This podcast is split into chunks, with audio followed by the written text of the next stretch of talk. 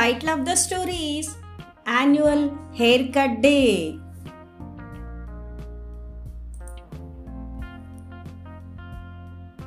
Parvati shouted Sringeri Srinivas, the farmer.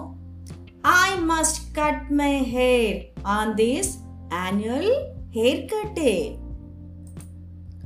Well, don't ask me, Parvatamma declared. You know, I have so much extra work now. There is the cooking and the cleaning and the farm work. Today, I have no time to cut such a long hair.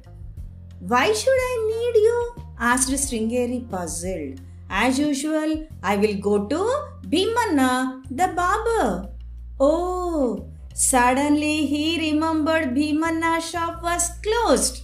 It was because of the COVID 19 pandemic. There was a lockdown everywhere. The village, the country, and in fact, the whole world was in trouble because of one little tiny virus.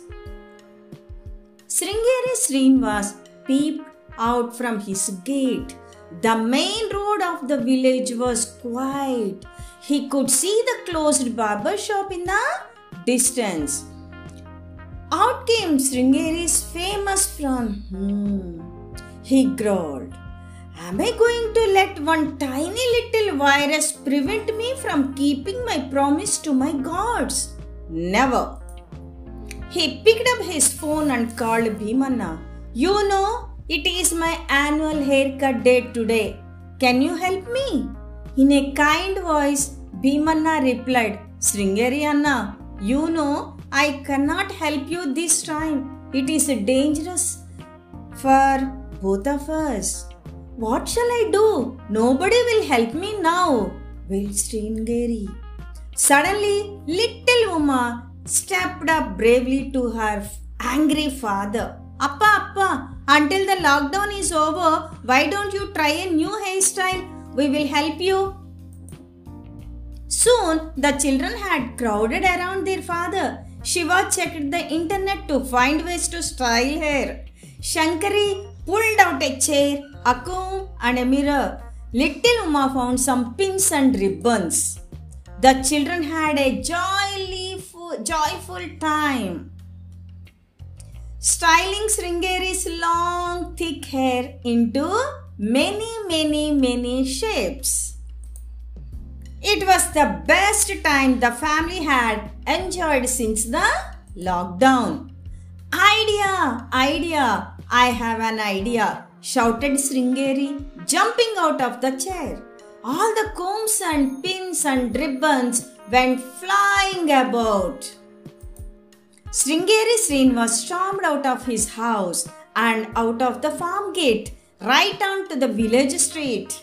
Oh God, my gods, he said, waving his hands at the sky. I have an idea. Sringeri Srinivas was so loud that all the villagers peeped out of their homes. Youngsters came out wearing masks. The cow ambled up. The monkey swung by. The birds flew closer. The dogs pricked up their ears. After so many weeks, something was happening in the village. Everyone was curious. Oh God, I had made a promise to you that I would cut my hair on this auspicious day every year. But now, because of this, this tiny virus virus, I cannot get a good haircut, Sringeri explained. So, I'm making a new promise. Until our scientists find a cure for this illness, I will not cut my hair. Even if it becomes as long as the as the king cobra in my cousin's village, I will not cut my hair until our scientists succeeded. And I will make a donation to help them too. Sringeri swore, putting his hand to his heart. The whole village roared in approval. Somebody picked up a drum. Bhairappa began to sing. the little children began to dance.